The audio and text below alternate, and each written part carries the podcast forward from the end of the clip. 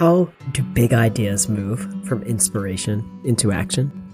How do other people's dreams not get stuck, but instead get nudged into becoming? What is the secret? How do you master that movement? Or can it be mastered? What if that is the one realm that doesn't actually need mastery? I'm James Witt, someone who passes as a guy with loads of motivation and follow through. But here's the truth no amount of intrinsic motivation is ever enough to nudge me into action. There's always someone else. And that's exactly what we explore here the who else. I hope that in hearing these stories, you'll begin to open your heart to the reality that just like my guests have mattered to me, you too matter in someone else's unfolding. Welcome to the backwards journey from action to the roots of inspiration. I believe that nature is the easiest avenue for helping kids learn how to believe in themselves, how to achieve regulation for their nervous systems, and even to begin to love themselves. I am so stoked to be spending my morning talking about nature and kids and outreach to underserved populations with my friend Amanda Fong. Amanda is the community engagement supervisor for the Three Rivers Park District which is a sprawling park system that has numerous nature centers and trails open to the public for free all across and around the Twin Cities metro area in Minnesota.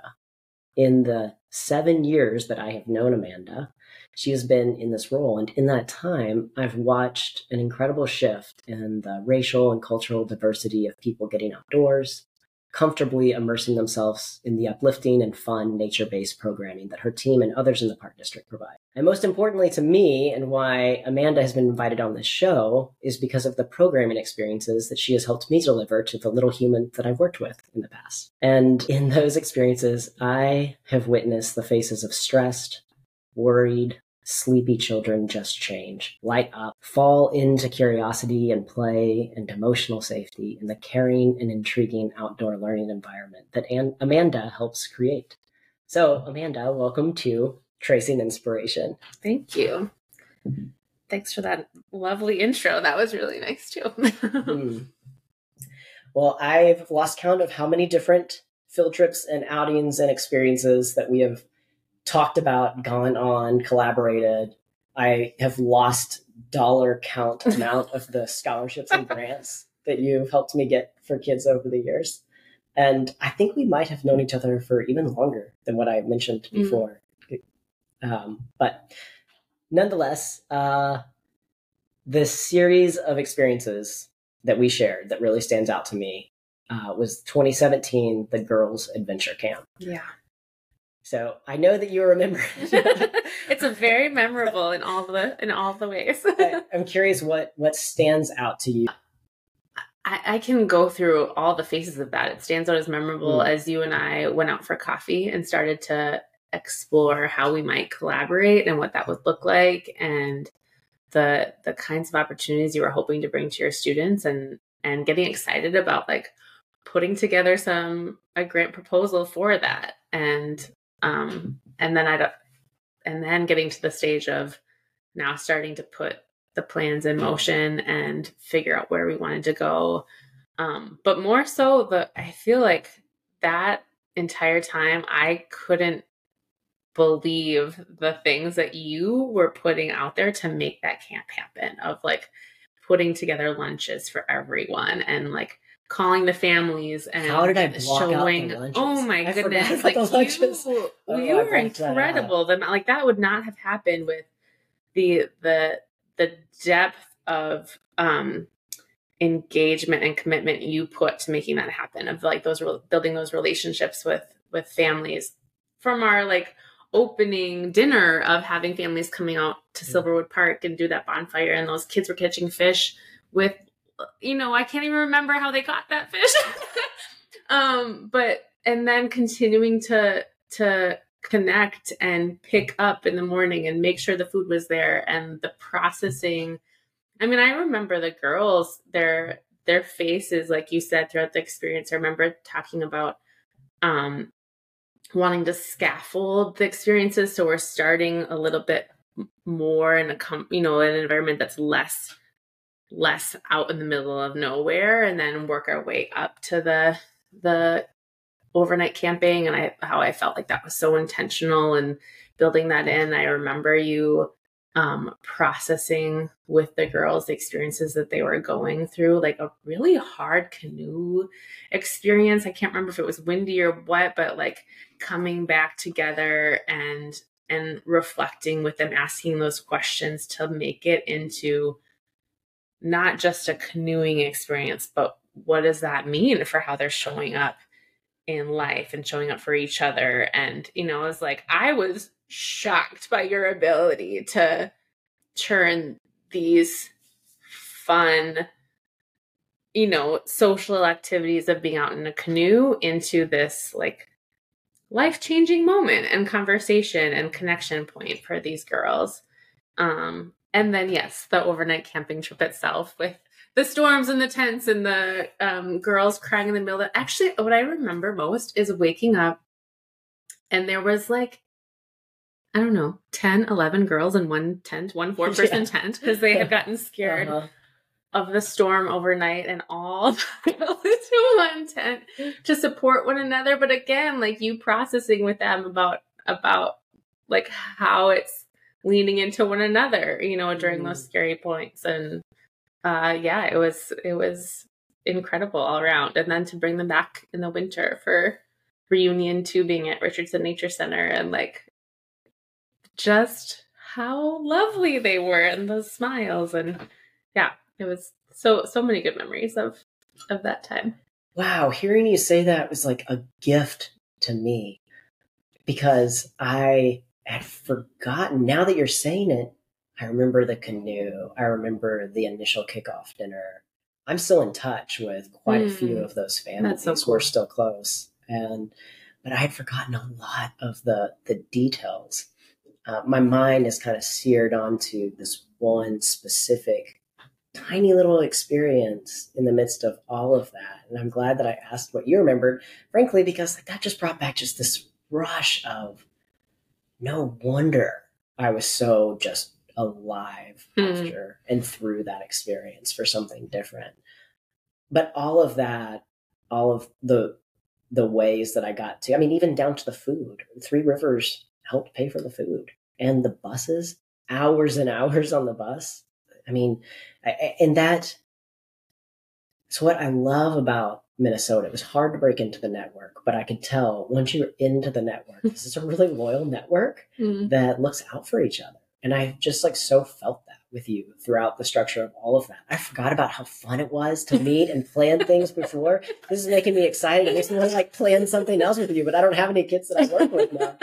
Um, thank you for sharing that. Let me, I'm going to pivot into the the small moment that mm-hmm. had the impact on me. Although, gosh, now now I'm thinking of all these others. But let me let me stick with let me stick with what um what I've got. So, um, I just very brief kind of how I ended up here. Grew up as a kid finding such safety and belonging in nature and feeling just so true and real to myself and with myself. And over the years, really sticking with that, even through the first bit of undergraduate, and then you know, some life stuff happened and kind of lost touch with it. It, it, would occasionally, nature would find me, I would find it, I would mm-hmm. find myself. And it was cycles like this, all the way through moving out to the East Coast for uh, to go to school outside of Boston and then really finding disconnection from nature. It's the first time I'd ever been like living in a home with with other homes or buildings on all four sides of me. There had always been one escape route into, you know, a pasture or woods or whatever. Um, so then when I came, followed a partner to Minnesota, I was just really struggling to care about being here, like being here. Three Rivers, though, I, there was an internship available. I applied for the internship. So Three Rivers helped me find me again and locate myself in Minnesota. So that alone already, I just such a special place in my heart for Three Rivers and have been kind of a fanboy of it ever since interning and being a seasonal there for a short period of time. But uh, so anyway, by the time we met, or by the time we were doing this in 2017, I'd been here for about three years. I've been working with youth throughout the duration of all of that time. But it was this was the first time that I had enough experience in outdoor settings and enough relationships with the families. Um, because these were kids that we had some we had tried to partner with the division of indian. Mm-hmm. and so some were totally new to us. Some were kids that were in my year-round programming and families but all coming from pretty difficult backgrounds. Trauma homelessness um, abuse. And we were intentional about wanting it to be crafted for kids like that. Um, so here's here's the moment. So, uh, and I'm gonna just go back to my notes and yeah. this. I shared a calm moment after the horrendous thunderstorm with a child who whose name I, I don't remember, and even if I did, I probably wouldn't share it here anyway. But she was maybe 11. She came from the partnership with the Division of Indian Work, so I didn't have any prior relationship with her. Uh, I knew that she had spent her life tossed around case managers and foster homes and in and out of various family members' homes. And although she was Native American, she was locked into a concrete pad of government housing squeezed between Highway 35 and bumper to bumper traffic on Cedar Avenue. Academically, she struggled. Emotionally, she struggled. And she was the oldest female in her home at the time carrying a lot of extra burdens kids shouldn't carry, but the oldest girls definitely always get the largest share of. And we were sitting together after the gear cleanup, mm. and everything was done. It was on the final that the morning after. And I just remember so clearly we were nestled in a row of sumac. They were ripe with red berries, mid August style. And she was just so relaxed even though this was not an easy night, as we have both talked, the tree had fallen over the roads. Even if the bus, if even if we wanted the bus to come back and get us, we were there. we were in it. Uh, you know, some sleeping bags, all the chaos, so much squealing. There wasn't anything classically fun about it. Uh, but when we were sitting there together, she told me just how light she felt mm. and how different life was for her in that and how during that time, even in the storm, nothing else had ever been on her mind throughout it besides just the other kids, because she was one of the oldest kids mm-hmm. there too. Uh, and she was just being a kid, being in the storm and surviving. It was an adventure. Um, but knowing she was going home, the weight of life that her brand of childhood brings was kind of starting to come back. And, you know, I had nothing helpful to tell her. I had no way to remove the weight. Um, but we had these sumac berries. And I'm probably going to get emotional during this because this the story. Mm-hmm. Yeah, I actually I saved a bunch of sumac from that tree, and I have it. it like it's still with me because you know they stay red forever. It seems. Um, but we had sumac berries, mm. um, and we had a bench, and we had a good view of the lake. So without speaking, but together, we nibbled sumac berries. We spit out the seeds in our shared silence, and we breathed. And I knew in that moment I was doing my life wrong unless I was doing more of this. Mm. This, I wasn't sure what that meant. but I looked at the signs around me and the clues that I needed at that time for the next right step was I was in nature. I was uniquely present with a kid that was different than the way that I had gotten to be in, in other settings, even in the, the role that I was in then. And then there were kids, kids specifically who in the rest of their lives didn't have a reason to believe in themselves. And this moment was the tipping point into wherever it is that I am both going and am in right now. I, am not working with kids full time right now and, and haven't been for years.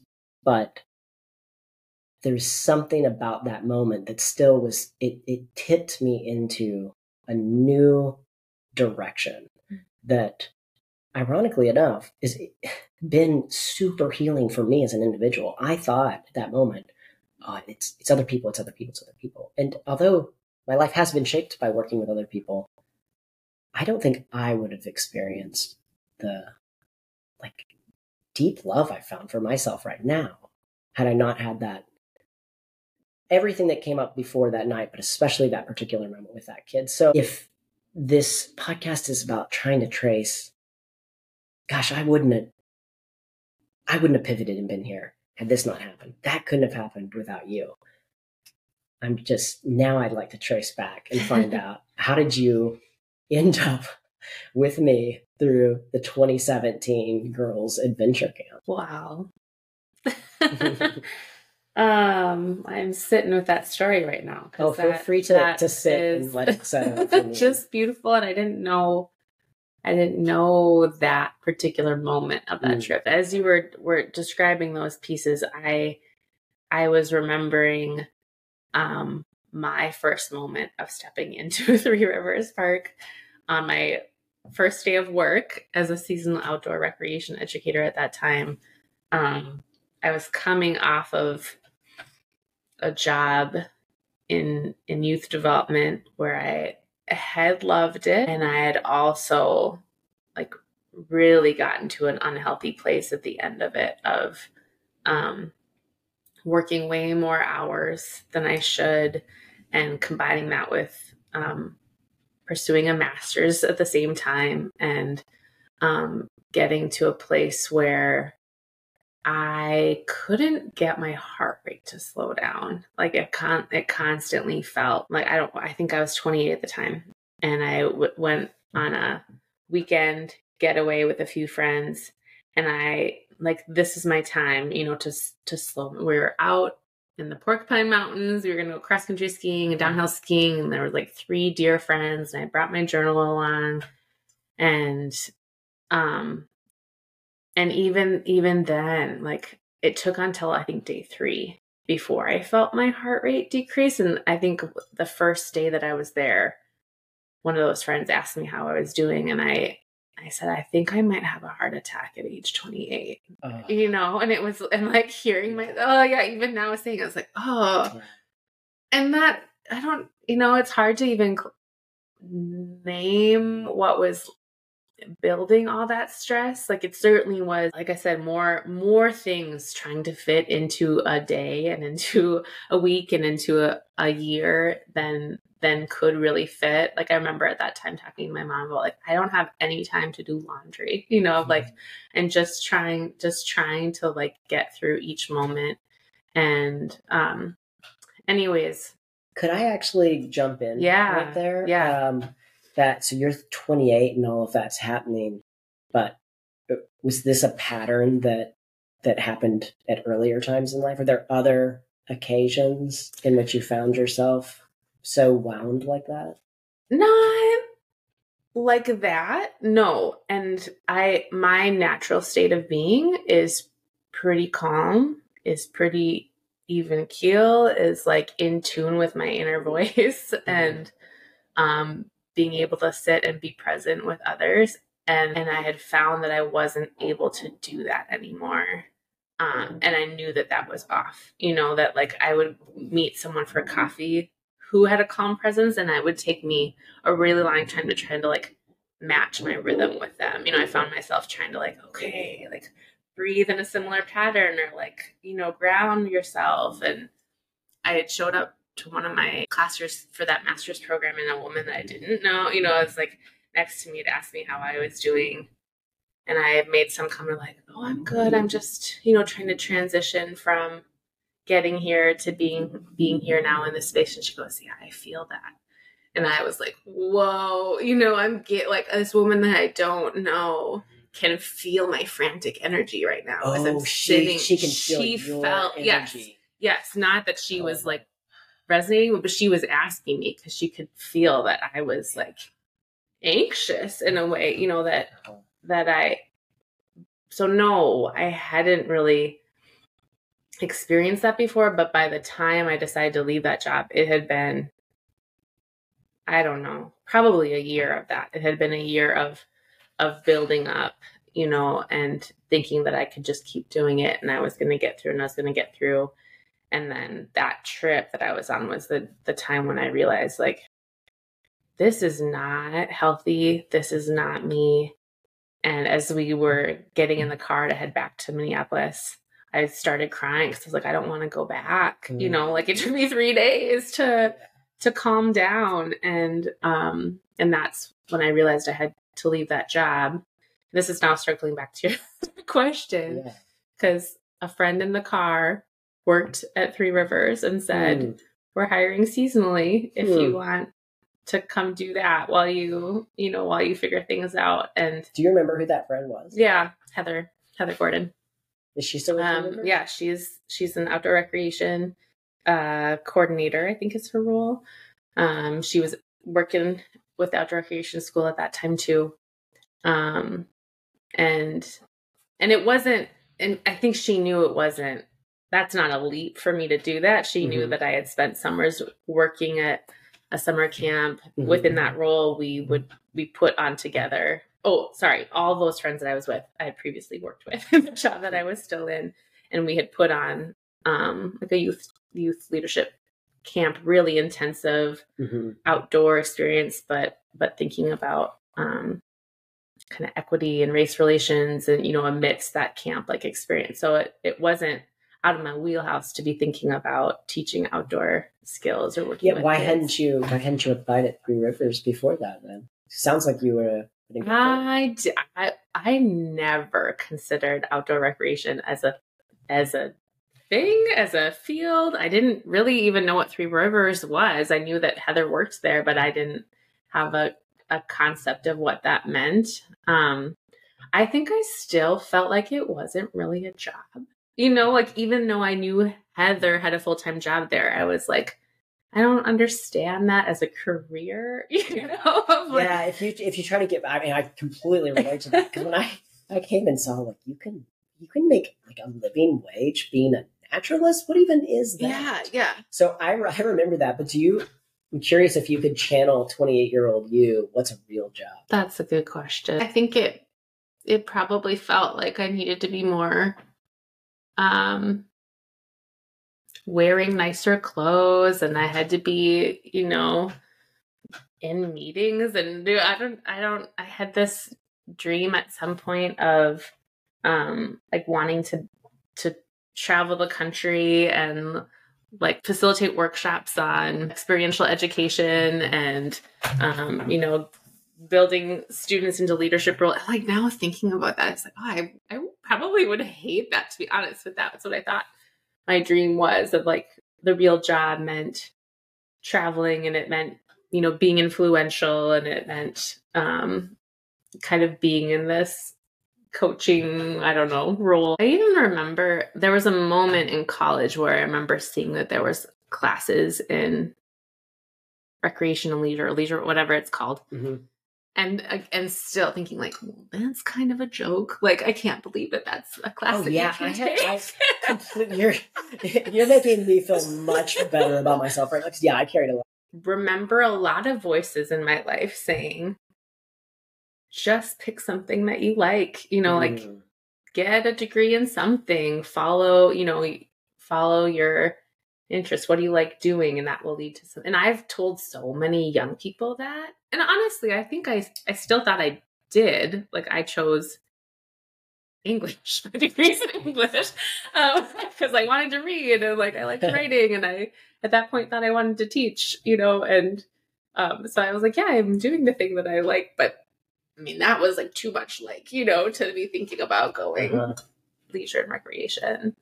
But I also don't think like I loved I loved that first job at Three Rivers. And that was the moment when I said, like, walking in um into work that first day and like being surrounded by trees and I I think seeing wild turkeys or something, yeah. you know, like across the Through, parking like, lot. Floor to ceiling windows. No, like literally oh, in, the, in parking the, parking lot. lot. I parked in the parking lot and I'm around the trees and I'm seeing whatever, you know, bird or animal is there and I could like instantly feel calmer and instantly feel. And I think one of those first days, two of those first weeks, I was um, on a program where I was teaching fishing skills and, you know, dozens, hundreds of kids or whatever were were through this fishing skills. And and I remember someone looking at me like, Are you okay? You know, like that was kind of intense, all this fishing. And I was like, Are you kidding me? You know, like that was so great. That was I like endless patience for that kind of stuff, you know, because I was it was just like one on one. We were outside and like, cool, yeah, I can help you get your bait. Was was that new to have someone um, look to you and see if you were okay on the job, or is that something that you had gotten to experience in other job settings?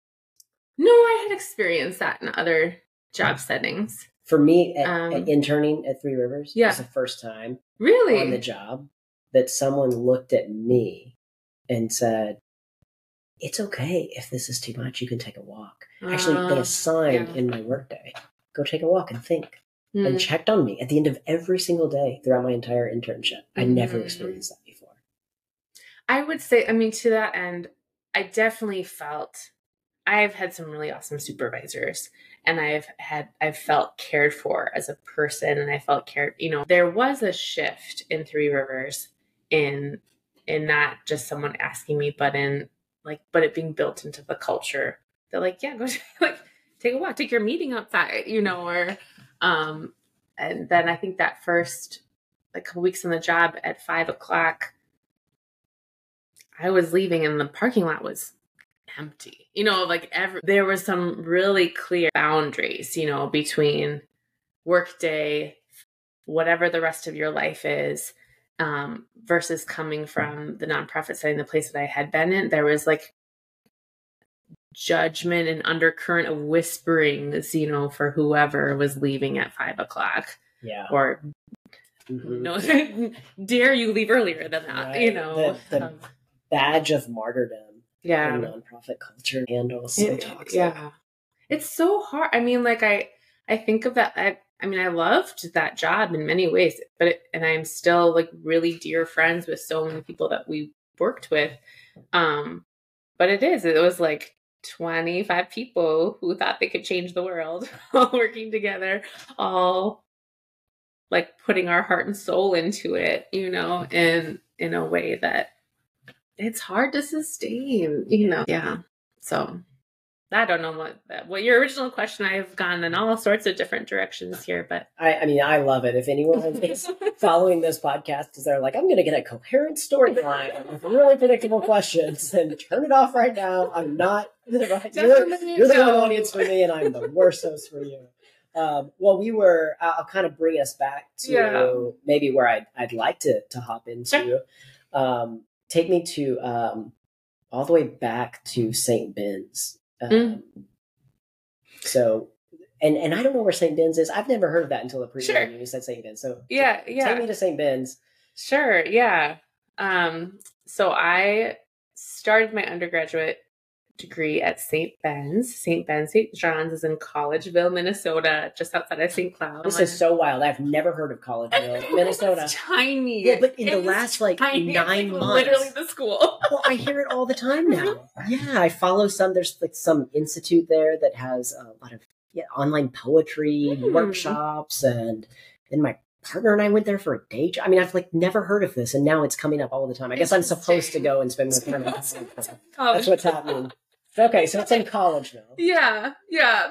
So, I, but it is like just outside of St. Cloud. I think of that as more of like the city that people uh-huh. maybe associate it with. But and when it's in looking for colleges, I didn't even look at a school that had more than a couple thousand people in it. You know, I my brother went to um, Missoula, Montana, and when I went to visit him, he's two years older than me, and I was just terrified, like mm. so big. It felt so big to me. And like I couldn't imagine trying to navigate that. So when I was looking for schools, I was looking for really small schools. For whatever reason, St. Ben's is the one that I ended up choosing. Um, and what what we were talking about a, a while back is like I was doing really well, right? Like immediately had really good friends I'm still of the the semester I spent there, but I knew that it just wasn't quite feeling right. And I I I can't remember how all this went, but I was trying all sorts of things of I decided like I'm gonna really gonna I'm gonna give this like a full go, you know, of is it just because it's new or whatever, you know. So I was I went on a, a weekend retreat with people that I didn't know, but to to try some i think it was like a service retreat and i joined the rugby team and i was like making sure that i was being out and social and i liked my classes all those things but october came it was it was parents weekend and my parents came we went out to eat and they were asking me how it was going and i just started bawling you know and i think surprised myself honestly because i it was more of like a deep feeling, you know, somewhere inside there. It's like something's not right here, even though externally all of these things seem fine. I'm liking my classes. I have these friends. I, you know, it's those things are all seem fine, but I, it just something about it didn't feel right and like the right choice, and it didn't feel like something I could fix. But at the same point in my mind, it was, but I'm here. You know, this is a school I chose. I'm here, so I have to stick it out and figure out how to make it work. Um, and my parents took a completely different attitude than that. You know, they were like, okay, let's what let's do something else then you know where let's think about where else you want to be. And and i'm sure that they asked me those questions too. Like i said i can't remember if i was trying all of those things um after that conversation or not but i do remember very distinctly that they were saying like it's not a failure to to mm-hmm. change your mind you know or to choose something else yeah when you mentioned that when we were talking before this started i just my whole body completely resonates with when when is quitting failure? Mm. Because I we had also talked a little bit about strengths finders and you yeah. asked me am i is achiever in there and yeah. does it did you why did you ask me that i asked you that because the way that you were describing and now i can't even remember if it was your job or your rest of like how you've turned your sabbatical into a 30 hour or 30 a 13 hour workday and all these things and i that i saw that in myself mm. when I burned myself out of that yeah. job. Okay. So I've taken StrengthsFinder a couple times, and the mm. first time I took it when I was working in that job, Achiever was my number one. Okay. And yeah. I've now taken it several times, and Achiever doesn't show up in, anymore in my top five. How's that make you feel? Uh, so good. Yeah. Yeah. Like a badge, like the new badge from Martyrdom. Too. Yeah. And, it's, it's a, um, and I, I oftentimes tell this story too, I'll say, I was like, I think, you know, with Strengths Finder, you, it, part of it, it talks about like leaning into your strengths and all these things, but there is also maybe not, I, there's also like this, the shadow side mm-hmm. of if you, if you go too far into that. And I, it was, it was a recognition of like, yeah, I went way too far. Yeah into my achiever without I, am debating whether I say without someone to check me or without me checking myself. You know, there wasn't it was just like all the way leaning into that achieverness of yeah. of what can I accomplish and it and it's way way too far, way too much leaning in that. So now when that when that doesn't show up, I think it's it's been an intentional not feeding that. You know, like I know what it felt to get to that point where where I was not healthy anymore, where I was not able to hear that inner voice or be present with other people in the way that I wanted to. And now I think I'm much more in tune to when I'm getting out of balance. Like even this weekend, for instance, I like for some reason I was so crabby. I was so crabby and I couldn't, and I was like, I felt like I was reacting to everything. And I said that to Mason, and my husband too, it was just like, I don't know. I'm I'm so crabby though, and I need to go to yoga. You know, it's like I, because I'm gonna lash out and I know that I just need to reset, you know, mm. and move some energy around. And it was, it was like that instant, um, I felt instantly better coming out. Not instant, it's an hour long.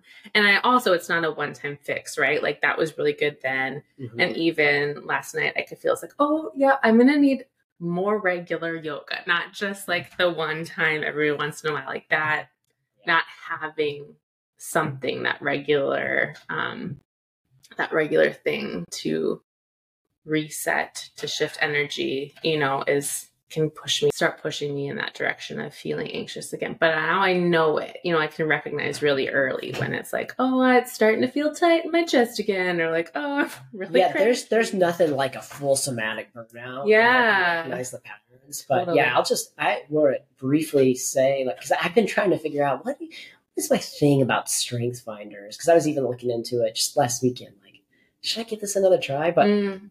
yeah all my top strengths in strengths finder first off, I was so grateful that someone showed me Strengths Finder because I was like, what? I have strengths? oh, yeah. wow, I have strengths. That's great. Oh, I have strengths. I got to use my strengths. I only have meaning in the world unless I'm using these strengths. And my strengths, they're still there no matter what I do.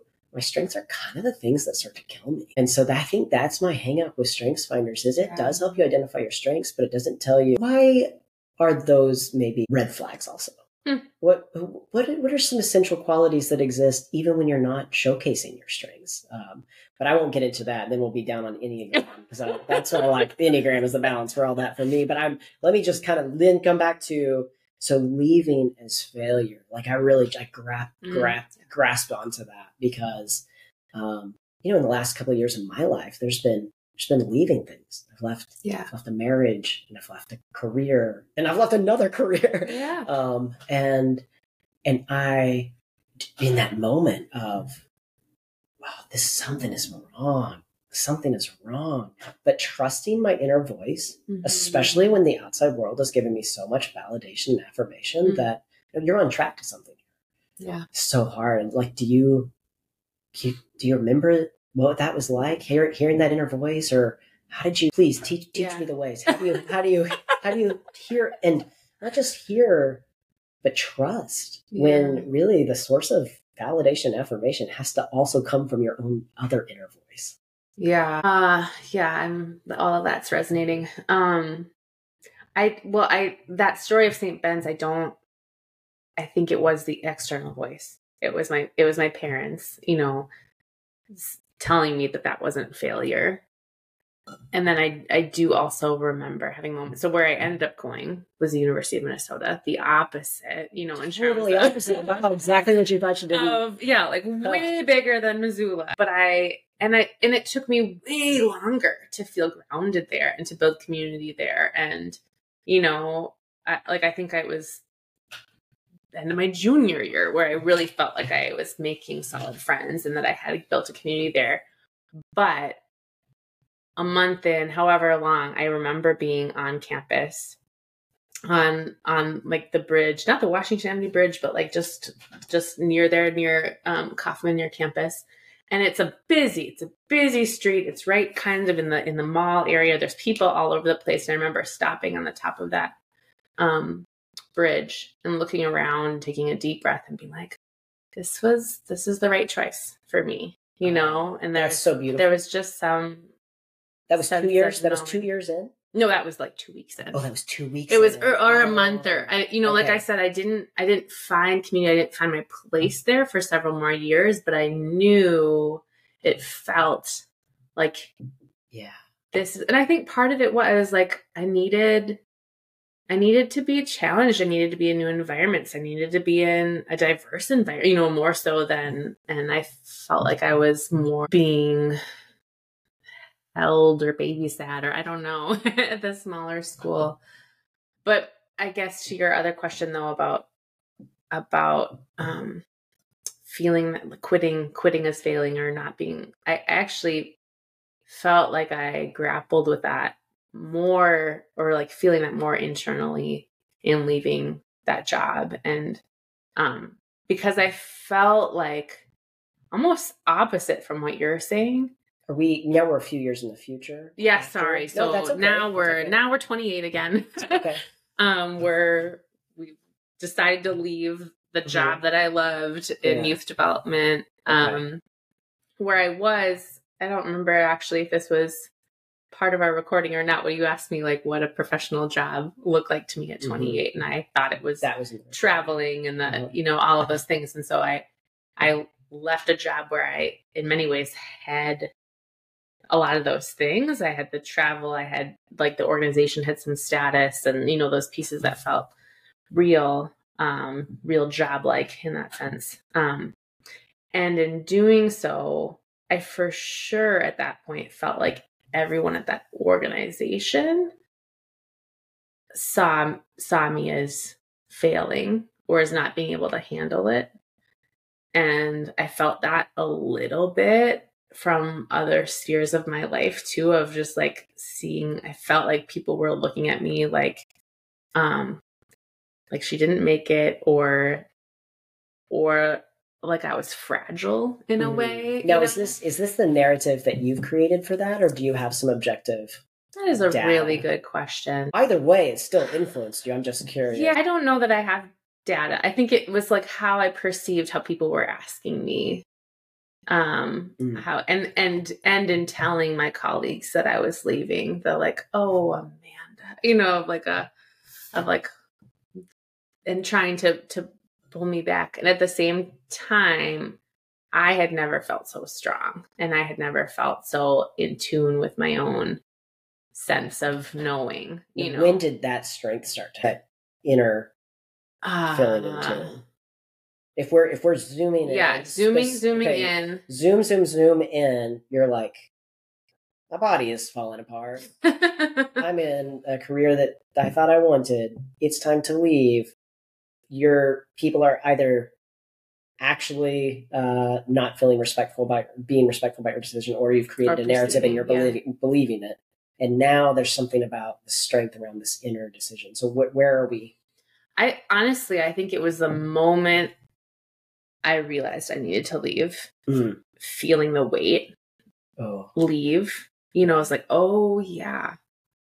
I do, you know, it was that awareness of it's making me feel super anxious to think about going back. And when I say it's time to let go, everything feels open and mm. better. And there's a clarity there, there's an openness there.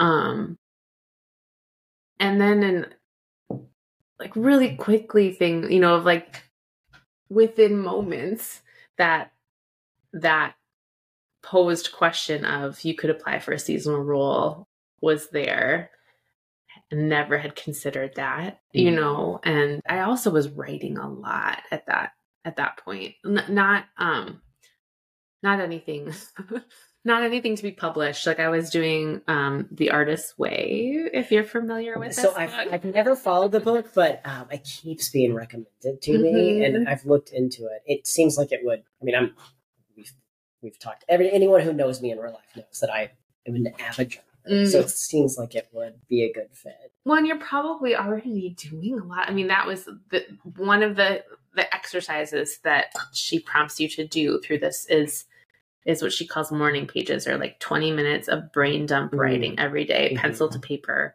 just getting it out. Um, and that was a practice that I was doing a lot through that stage of feeling overwhelmed and out of body. It was like I if I look back in those pages, I'm sure I could see those things. Um, yeah, I have them. I'm sure like the themes and red flags would be so clear in looking at now, you know, of like the the amount of stress and lack of time that I'm sure was ever prevalent, all I could think about as I did that brain dump, you know. Um now how did you find the artist's way? Do you remember that? Oh, that is I think it was a gift, maybe. I actually can't remember. I can't remember how it came to me, but I've since gifted it to a lot of mm. other people when when I feels like they're in this moment of discovery or being mm-hmm. ready to listen. Because i think for me that was all about that was all about tuning into that inner voice. Um is that does writing still continue to be a way that you uh, find yourself? Um sometimes. I think it's it's what i turn to when it's when it's like ever present that i need mm. to tune in a little bit more. Because i think that now that I, there's multiple tools that I, I mean, yoga is one of those, writing is one of those, being outside and taking a walk is one of those. You know, sometimes it's in conversation. Um, but if I'm really at a place where I don't can't talk about it, it's not coming through other ways, like then it's that's usually when I'll turn to writing is to see what what comes up when I'm just writing what's on the top of my mind, you know? Yeah, I I know it doesn't work for everybody. I can't imagine how other people figure out the times in my life that I've looked back and been like, oh man, I made some really bad decisions. It's when I wasn't journaling right. Mm-hmm. Yeah. Yeah, no, that makes sense.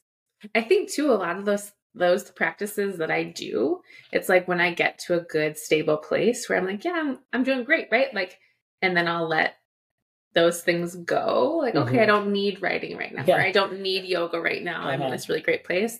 And inevitably, that's when it starts to shift back and eventually I'll get to that point of like, oh no, actually we really do need to make time for those things. So all right, so you left that job. You're you're seasonal at three how did you uh, stick with it over those years? Well, in fairness, I only had to do it for two and a half years or so. I think it was a combination of um because I had burned myself out in a full time role I was also in a mental space where I didn't think I ever wanted another. Didn't want to be tied to an organization in that way. so feeling that right yeah. now. just like I'm gonna like create the things that I want to do that can like make a life out of it so that I'm not completely tied to one thing. And so, and I pretty early on in working in that seasonal role, I decided I was going to layer that with other things, you know. So during this the school year when I wasn't seasonally there, I was I started teaching leadership at the university. Oh, that's I opened right. an Etsy shop. I started teaching yoga, and I started teaching like a, more of an after school program with with young girls.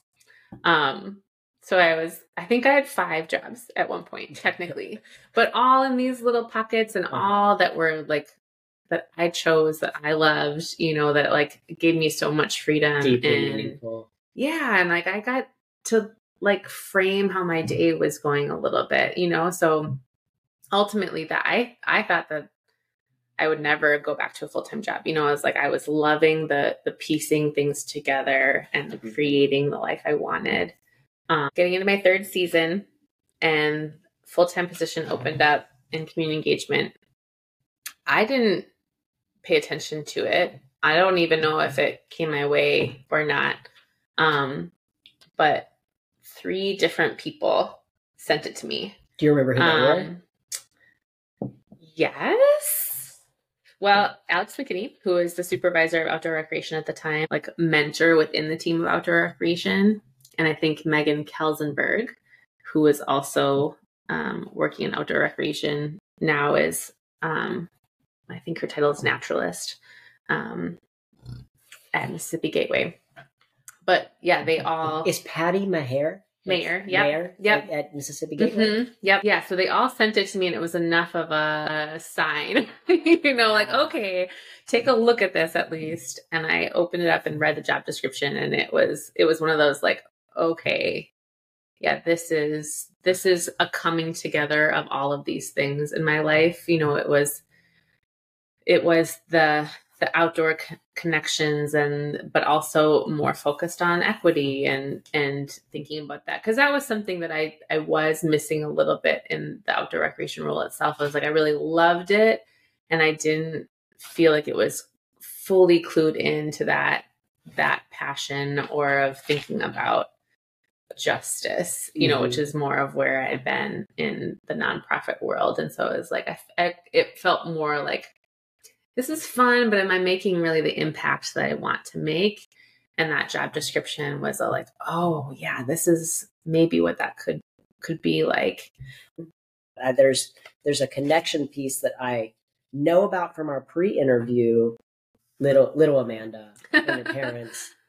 little Amanda. Um, yeah, well, I feel like being outside was a a really regular part of my life growing up. And some of that is is in our small backyard. You know we didn't have a big backyard. We grew up in town but like i spent so much time sitting in our crab crabapple tree reading a book. Or like i remember my dad you know flooding our backyard one winter for to make an ice skating rink right there. We had a sandbox and a basketball you know like all this I'm I'm saying a lot of things that makes it sounds really big. It's like it's really not that big of a space, but we were out there all the time or mm-hmm. out um, you know, out in the neighborhood. Um, but even more so my my grandparents lived on a farm um, and we would spend so there like was kind of free rein whenever we went to visit and then once a summer we'd usually spend a week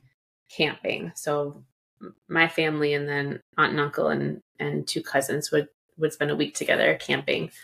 Um, and that was like, you know, those the formative, the best week of the summer every year was what, whatever that trip was. We'd always put our tent up, we'd try to find a spot near water, you know, and it'd be like climbing over rocks to try to to get over to the other side of the river or um like whittling you know by the stream or and so you said it was like one one week a year it was one week a year yeah a full week is a long time. that is true yeah that is a yeah. long time but if we look at like how many different occasions did it take it was that one camping trip right a year. Yeah. You know, when I think back to my childhood, I'm like, yeah, we were always outdoors. I was learning survival from a young age. Like my family went camping a handful of times. Yeah, right. That's kind of all I for me, that's all it took.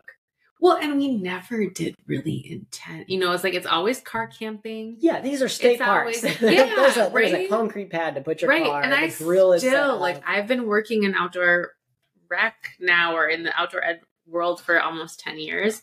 And I still like I've never been backpacking or like I've been to the boundary waters a couple times. that makes me feel so much better because Oh now my sometimes gosh, people like- hear about my past. They're like, "Oh, you've probably done like done the, the whole Appalachian Trail." I'm like, "No, I've never spent more than four nights sleeping outside in my life. You don't have to. You don't, have, to. You don't have to. And I think that's also like that's intimidating. That's like an extreme that that for me too is like, well, I'm not an outdoor person, you know, or Yeah. I'm not that outdoorsy. I don't know my stuff. That I'm not certified in any sort of thing, you know, of like, and I don't even really want to, you know, I don't. Maybe someday I'll want to go, but that doesn't like have an appeal to me. I do want to be outside. mhm. I do love sleeping in a tent. Um, but I also like, you know, the easy access to things within that. I kind of, that's why I love some of our, like, we do introductory camping programs too, is like, yeah, but it's, you know, it's, that's the easy, easy route in. Your bathrooms and showers are right there. You can walk right down to the beach, you know, but still you're getting the benefits of being with your family, sitting around that campfire, cooking meals together, just being out in the fresh air. You know, it's um yeah, no, I'm not at all. And I like for sure I felt that initially at Three Rivers too. I was like, oh yeah, I'm not I don't have that level of of outdoorness. same, same. I would go to even to like to the Naturalist Association uh, Mhm. meetings and think, oh, I gotta. I don't want people to see that I'm kind of, kind of, kind of a spy here. I don't, I don't actually have like your depths of experience in the outdoors. It's funny how it's, it's so easy to eat. For well, for I let me speak from from my perspective. I'll think about being what I'm going to call one step up in whatever field that I'm thinking of, Mm. and then I get up to that one step, and I look down and realize this step wasn't that big of a deal. Hmm. But then I immediately forget that because I look up and see one step ahead of me and think, no way could I ever do it. No way can I claim the expertise that they have. Not and when you're thinking step. of that step, is that like in terms of leadership or in terms of like what is what what what is what are one of those steps that you're Mm. looking up to? I think it totally depends on the setting, but leadership definitely plays a role. I think for me, it's a lot of um, either when education or and or experiential life Mhm. wisdom come Mhm. into play, and I think there's a some of that. There's that's a good balance to not say like, oh yeah, I I know enough about this because I have this little bit of experience, but I sometimes struggle with knowing when is when is enough knowledge enough knowledge? Mm. when is enough experience doing this enough experience? To then claim ownership of what i'm going to call expertise to the degree that then i can be of of assistance or service to someone else. Hmm. and so that's where for me where it goes awry where it can start maybe from like yeah th- that's that's good. Humility's good. But then when does humility become selfish. And it's no longer humility it's selfishness. It's for the way that i think of it is i need to know more. I need to learn more. I need to amass more uh, content knowledge Mhm. into my brain soul. Mhm. instead of just saying i might mess this up might not know it entirely i might not be the best but i have enough that i can maybe be of service here. That's what i've been exploring a lot recently Yeah. Like I don't know, that's something something with that struck me. And I think it's why I have found it beneficial to be working in community engagement Mm. rather than as an outdoor recreation specialist. You know, even like the title of, I feel like in community engagement, I am not the expert. You know, Mhm. it's like I'm, I'm listening, being present. You know, it's like about, um, a little bit about like what's the collective wisdom of the community and the and and it's also i think that there's great value and need to not be the expert or or at least to appear so you know of because again that can be an inti- intimidating and and sometimes you forget in that expert role what it feels like to be a beginner or what it you know what are the little things that you might forget to communicate when you're just coming in fresh you know of um so it, and i think that there's there's like a deep value to not being the expert in a way because it allows you to maybe to be more open to the needs of others and the interest in that space and also to kind of be navigating alongside folks you know especially as you're talking about the work that you're doing like our community engagement team will often say nothing about us without us you know and like if you come in with the expert or as the Mm. expert then you think you have all the answers and you're just gonna do it you know but Nothing but- about us without us. Where Mhm. did that come from?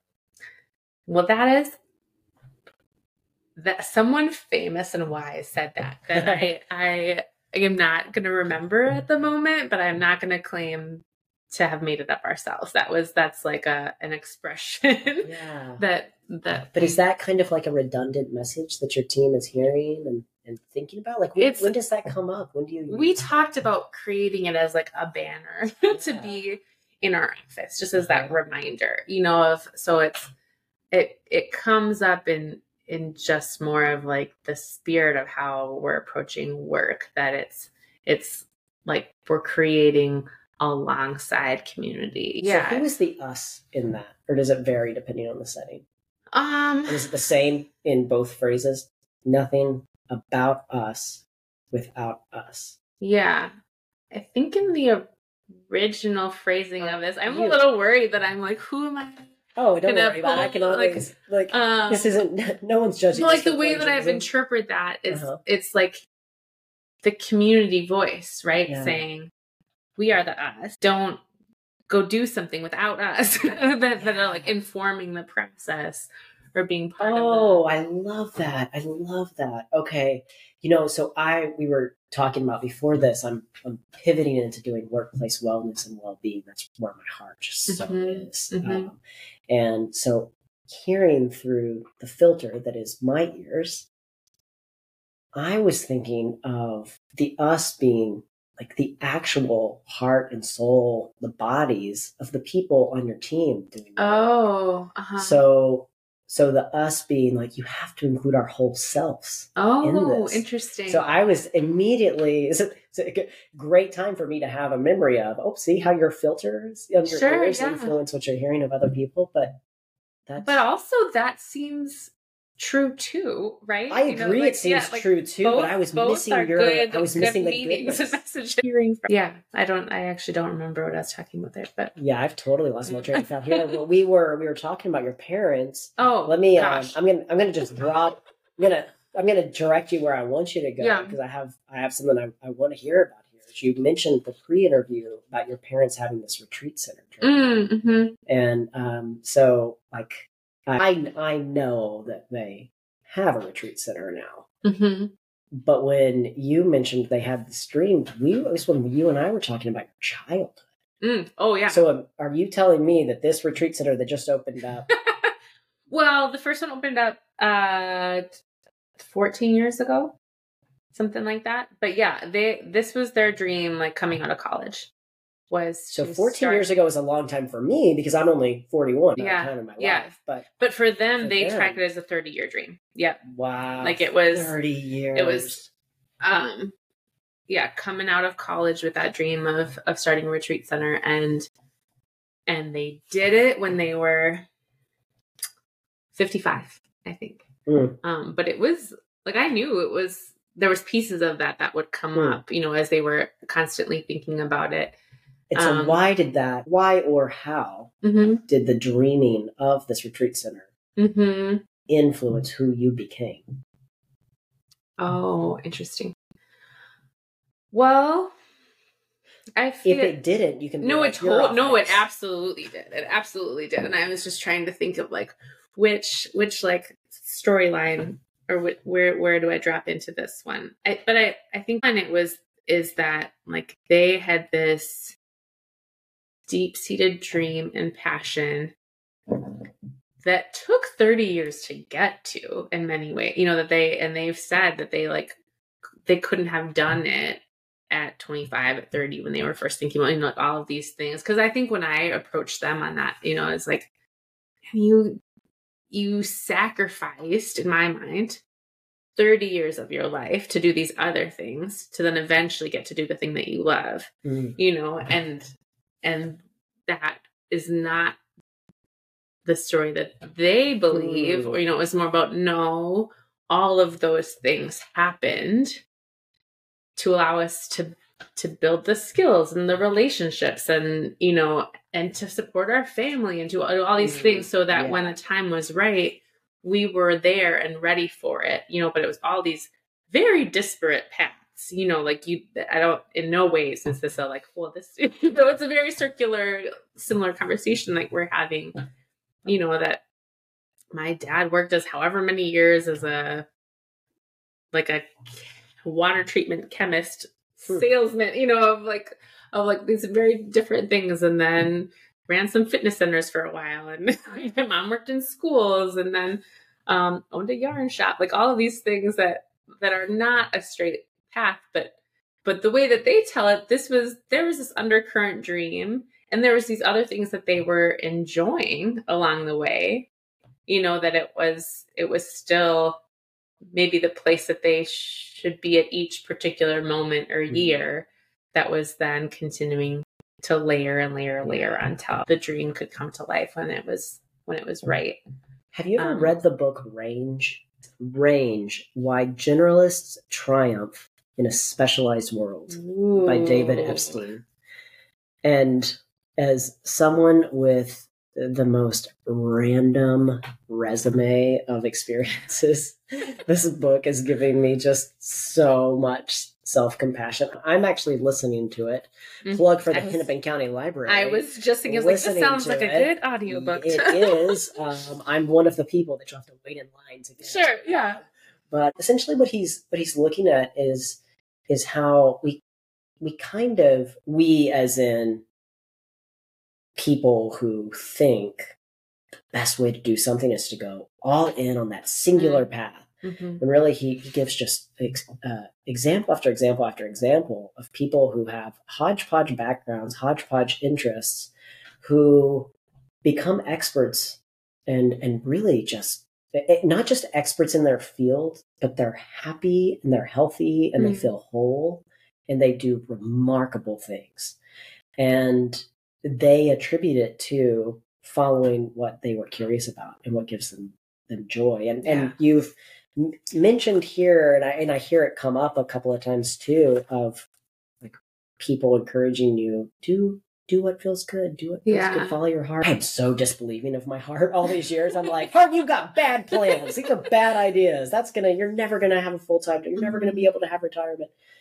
And man, the, the more I lean into just purely what gives me joy, because I shared with you this yeah. thousand day quest. Yeah. And, and yeah. The one that just ended November sixth, 2023, or November eighth, 2023 was. What if that was what happened if I just notice what gives me joy and mm. that, where do I end up? Who do I become? Yeah. It's not the way that most college counselors uh, or that the degree programs or the education system is really set up, which for me is another reason why I love experiential education yeah. and outdoors because it, it leaves room for curiosity and, and exploration. Yeah. And it's I don't, yeah, it's, I think now I've been telling myself that for so long or telling people that for so long that it feels so obviously the right thing to do to me you know like yeah follow your joy mm-hmm. um but it's it's very counterintuitive to mm-hmm. a lot of the narratives that are built up around us or that we hear from childhood mm-hmm. and um and it's hard to trust that you can follow your joy and survive, thrive, make a life out of it, you know, and mm-hmm. be an adult in it. yeah. Um, because there's so stewardship is one of my core values. Mm-hmm. And, and I see stewardship as how I steward my time, my financial resources, my everything. And so then sometimes I can get caught in the, that aligns with this core value of stewardship. It's responsible planning. Mm. But sometimes I mean, at least recently, in the last, especially in the last five months, when I've been making some very uh, seemingly irresponsible decisions, like leaving my career for one, uh, right when I'm trying to plan a wedding, which you should know, we did actually. I looked into your parents' retreat center for that. Oh. for, to be like, what, what would that be like? Wouldn't that be a cool way to bring it back around? But we decided we wanted the campground. I know, love it. Yeah. But um, but responsibility for me meant I have to be responsible to my soul. Mm. There's I'm still being a good steward, but I can steward my resources all day long. Mm-hmm. If I'm not stewarding my soul. And so that's like trying to, to like really double click on what who am I being responsible to right mm-hmm. now? Am I being responsible to this like dream of like, oh, I, my retirement I talk about a retirement account as, as if I even have one. I don't have one. I don't know. Whatever 401ks I have, all these different jobs that one day I'm supposed to merge together. Yeah, yeah. I don't know. Send help. Yeah.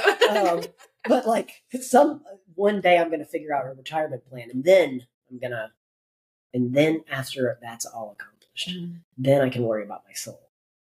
Hmm. Oh yeah, just like that feels. I don't know. Like my hand goes to my chest and just feels so tight thinking about that being the route, you know, of then you think about your soul.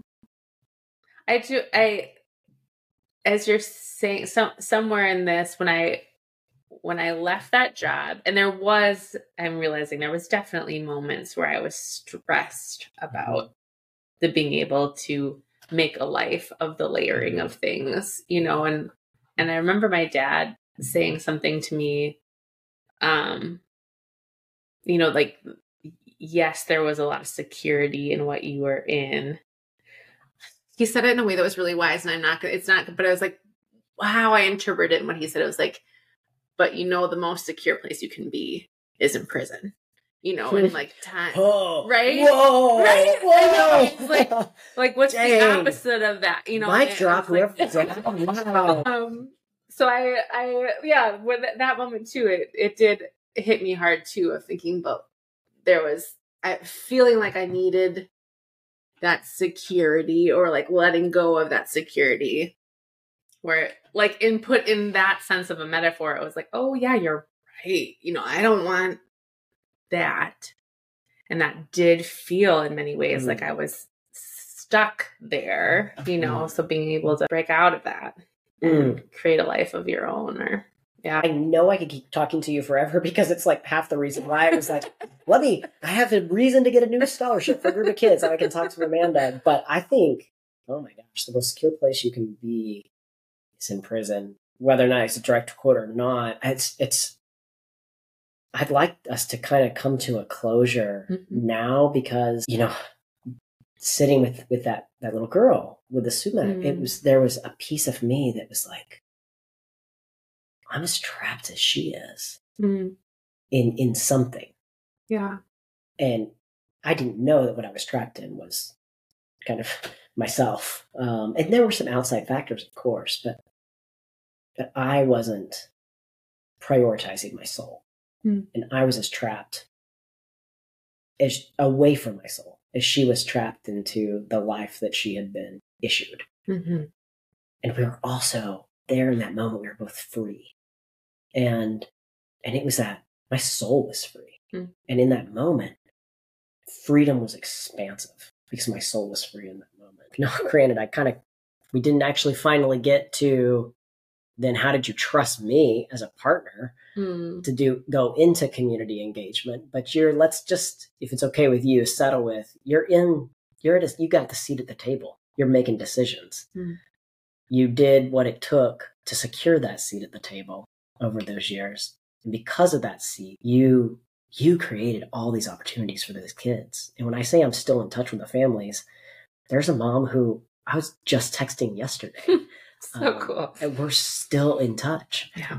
And and I know that the good is continuing to ripple down intergenerationally, just in that family alone.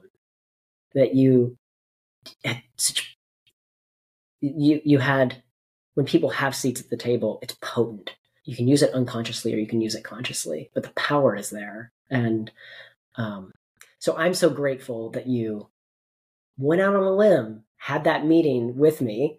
Um, and because some of my ideas are kind of wild, I'll be honest. Like I, I'm kind of looking for someone who's into like a little bit of an eccentric thing. And you, you did for me what you said that you you're usually able to do for people is just like be really present and listen and not have an agenda, not come across as like, I know more than you. It really, from the beginning, everything about the way that your energy set the scene felt like, yeah, we can be teammates on this. Mm-hmm. We can mm-hmm. plan this. So if I, then I'm looking back at how did you and I meet? Well, we met through Judy McDowell. So this is now, this like series of like, I'm, generations forward are impacted by all these people that I'm about to name and then some. So you and I met because of Judy McDowell. I know Judy McDowell only because the person who structured my internship program at Richardson Nature Center said you should meet Judy McDowell and gave me paid time to go meet her hmm. during the day. Judy McDowell somehow was involved in developing the community engagement department, which you wouldn't have found were it not for uh, let's see if I got this right. Alex McKinnon, McKinney, Jesse Esquerdo, mm-hmm. Megan Kel- Kelsenberg, Kelsenberg, mm-hmm. and they told you about the job, but you wouldn't have even been in their sphere had Heather Gordon not said, "Hey, we mm-hmm. we might have an opportunity for you."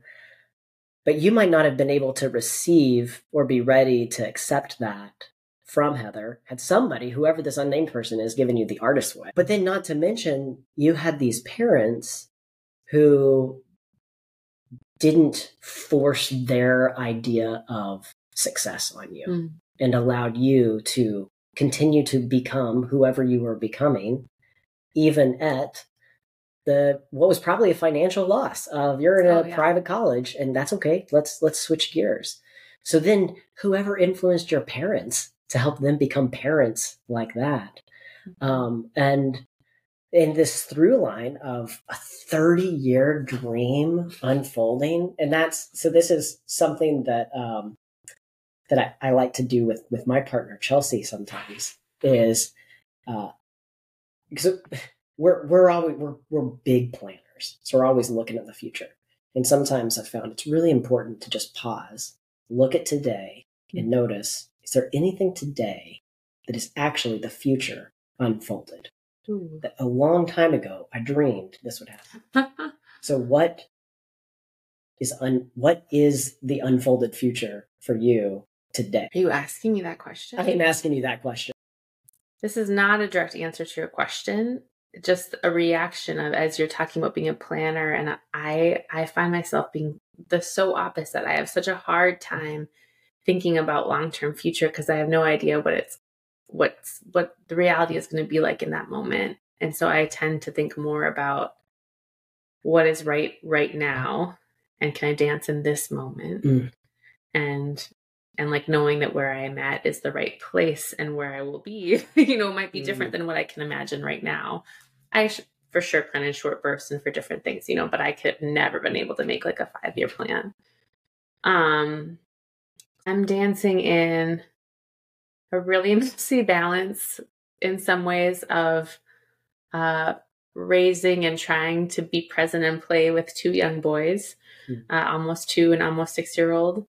Um, trying to show up and be present and quality time and a marriage with Mason. I'm dancing in a job that I still love, um, but is in many ways very different than when I met you eight, nine years ago and when we did that that girls adventure camp.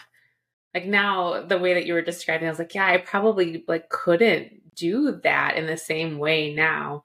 Um, our team might be able to, you know, but just like, mm-hmm. but dancing in the like the evolution of that that role too. And dancing, I mean, like I've referenced this before, like the the finding the moments for yoga or writing or whatever, like dancing in that space of like really trying to be intentional about carving out time for me amidst it all, trying not to go crazy with my house. Like like it I've I've been in this year of like all of this stuff, these piles of things drive me crazy. And I've spent a year of trying to get rid of so much of like decluttering physical space in a place of trying to create more emotional space and a, a more um, ability to to be like I when I when I'm at home and I'm saying that I'm trying to be and play with my boys like so oftentimes I feel like I kind of am doing that but I'm mostly like picking up all mm-hmm. around you know and like trying to create mm-hmm. order in the house and feeling anxious about that and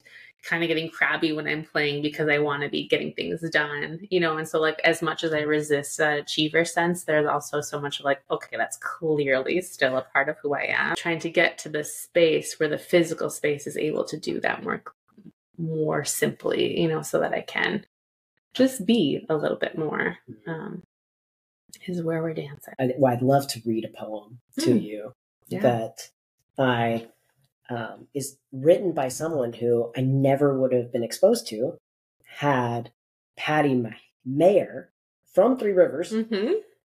not told me about the the BEETLES program oh, yeah. in California. And so this is one of the people who is a part of the BEETLES Institute. Uh, her name is Emily Lygren, and she wrote this poem called For the Students. I've never once successfully read it all the way through without crying, so we'll see. for the students. Sometimes we sit in circles with these questions What are you afraid of? Who are your heroes and why? What do you do in your free time that really makes you free? My students answer I have no free time. It is all full of homework. Then I take care of my little sister. My hero is my brother because he walks me home so the bullies don't get me. Sometimes I am afraid my mother will work so hard she will die. They are 10, maybe 11.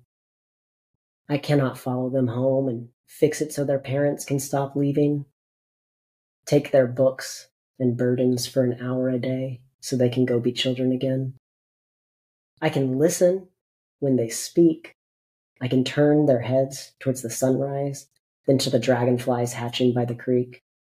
I can hold their packs while they run shouting towards the ocean they have never seen. I can dump the watering can on their heads on the hottest day of the year. I can honor their courage and their joy. I cannot always change the world they are living into, but I can change the world we both live in for the tremor of a moment, the same way we all can for one another, the small smile or knowing sigh, and the fierce act of living in the world with an open heart. Mm-hmm. so, so good. good. Yeah. I might as well promote while I'm at it because this is this is a book of numerous other poems by her. It's called "What We Were Born For." Ooh, what we were born for. Um, yeah, and I'll I'll put the link below that in the podcast episode. And yeah, that I read that poem. I just so many memories of especially my girls adventure camp. You know, that driving the bus, driving those girls home every day. Oh my gosh, so many hours. But I would sit and I would listen to their stories, these little kids. And the reason it took so long is because these are highly mobile families. Mm-hmm. So throughout the week, the parents may be living in a different hotel. Um, and hearing the stories that the kids would tell each other about how do you how do you pack your things when you leave? Where do you keep your stuff? Do you have a bed? Um, these are the this is the weight they're carrying. Oh, mm-hmm. I'm gonna get emotional. Yeah. Okay. Any final thank yous? Uh mostly at the moment I'm feeling thankful for you mm. and um for asking me to be part of this conversation, for reaching out in the first place to name me as someone who was who is part of a, a turning point or an inspirational moment in your life? Like uh, even that message when you sent it to me, I was like, "What? You did that for me?" I was like, so I I'm that whole girls adventure camp. Like in my mind, that is that is like James. Like that is your heart of of you bringing that to life. Like I could think of finding the resources and helping to write the grant and figuring out the like the spaces within Three Rivers to make it happen, but you were the heart of that, a hundred mm-hmm. percent. So thank you for that partnership there, but also this conversation and connection and all I mean, for sure all of the people you named, but I think probably, yeah, my my parents are that that through line and constant in, inspiration and their own story and the the ways that they've allowed me to evolve into who I am all along the way and to support who I am all along the way. Um, and to Mason, who shows up as a partner, I think even at that girls' adventure camp, oh, yeah. and like, oh yeah, um, somebody, somebody was cooking so many yes. pancakes and sausages and eggs. Like the making of the food stresses me out to no end, but Mason will come and do that, and that's how he shows love. You know, is is through food, and I feel like so much about community building is food and sitting together, and and like the amount of times that he's physically cooked for an engagement or for a community, you know, is is one thing, but then just the just the support you know emotionally and and the venting partner and the brainstorm partner and um, um, being able to allow each other time um, to take the kids on our own so that the other person go can go get out of the crabby zone or whatever it is is is too so probably could go on and on but for the moment you my parents and mason oh. oh thank you thank you um, if there was uh, if there was someone either named here or someone who you just named who you were like, oh, you should reach out to this person. Mm, this would be I have a long list to, for you, probably. yeah, any, anyone in this in this web or of, of, connection points, or someone who might be a connection point to us in some way that you think. Um, I wonder if you know um, Poppy Potter is one that I wonder Poppy know, Potter, or maybe we've oh, talked about. That's that's it. That's yeah. I've been trying to figure out how did I know Poppy. Poppy shaped the way I designed my yeah. programs. Well, and she's on a cool life path now too. She is. we're in touch. Left. We keep we're, we, we keep uh like kind of kicking this yeah. meet up for coffee yeah. down. Oh yeah, we've like, been doing it for months now. The two of you should definitely. But this has been so fun. Mm, so fun. Yeah, I'm probably remiss in doing a big thank you to people at Three Rivers. So even if you didn't name them, stay yeah. in that place of gratitude for as long as you can. Yeah. Um, because it's that is such a wonderful place to be. I think that's how good gets unfolded into the world mm-hmm. is because if you start with gratitude, you start noticing. Yeah. Oh my gosh, then there was this person, there was this person, and then this person, and lifetimes of people who became the people who those people became. So. Yeah, absolutely. Yeah. All right. Thank you well, for this conversation. Oh, it's great. been wonderful. So this is my final note on the Three Rivers Park District because I am just the biggest, the biggest fan. Um, thank you to the Three Rivers Park District and for the the donors who help um, allow that to happen as well. And thank you to the Community Engagement Department for having a mobile van that can bring everything from animal skulls to poetry to puppets to bicycles to wherever people are in the metro area. Um, I just want to say that I can personally vouch for the fact that the educators are trauma informed and culturally sensitive and healing centered um, in the way that you approach your outreach and your programming. Uh, I've partnered with Three Rivers on, I've lost count of how many different projects, um, but they're not just caring for the watershed district that impacts the Mississippi River headwaters, but they're really helping others learn how to be in nature, be themselves in nature, and love nature as well as love themselves. Mm-hmm. And not just white bodies, middle and upper class people. Three Rivers is just tumbling down as many barriers to nature and to self belief as is possible along the way. And uh, Amanda, I think you're you're a huge part of that. You're you're how they're able to, you know, make that fundraising dollar count Um, so if anyone listening is is getting their their juices are feeling fizzy and jazzed about outdoor nature, then uh, I've put links below. Um, you can go straight to the donor page. Marginal differences like small donations make massive swings for people who are marginalized by society. Thank you to my creative friend Ian Crawford, who composed the music that I use for this show. Support his dream by visiting his Bandcamp page. It's linked in the show notes. As with all episodes I produce here, my aim is to help you fall into a state of gratitude for others and into a firmer belief in yourself. But perhaps something I said or neglected to say caused you unintentional harm. And if so, please help me learn from that mistake. And likewise, if this show did succeed in moving you to gratitude or encouraging you to give that dream a shot, let me know. You can comment here or you can shoot me an email at tracinginspirationpodcast at gmail.com. Be well and remember, even if the rest of this day feels like a complete mess, you being in the world matters. Stay with us. We need you.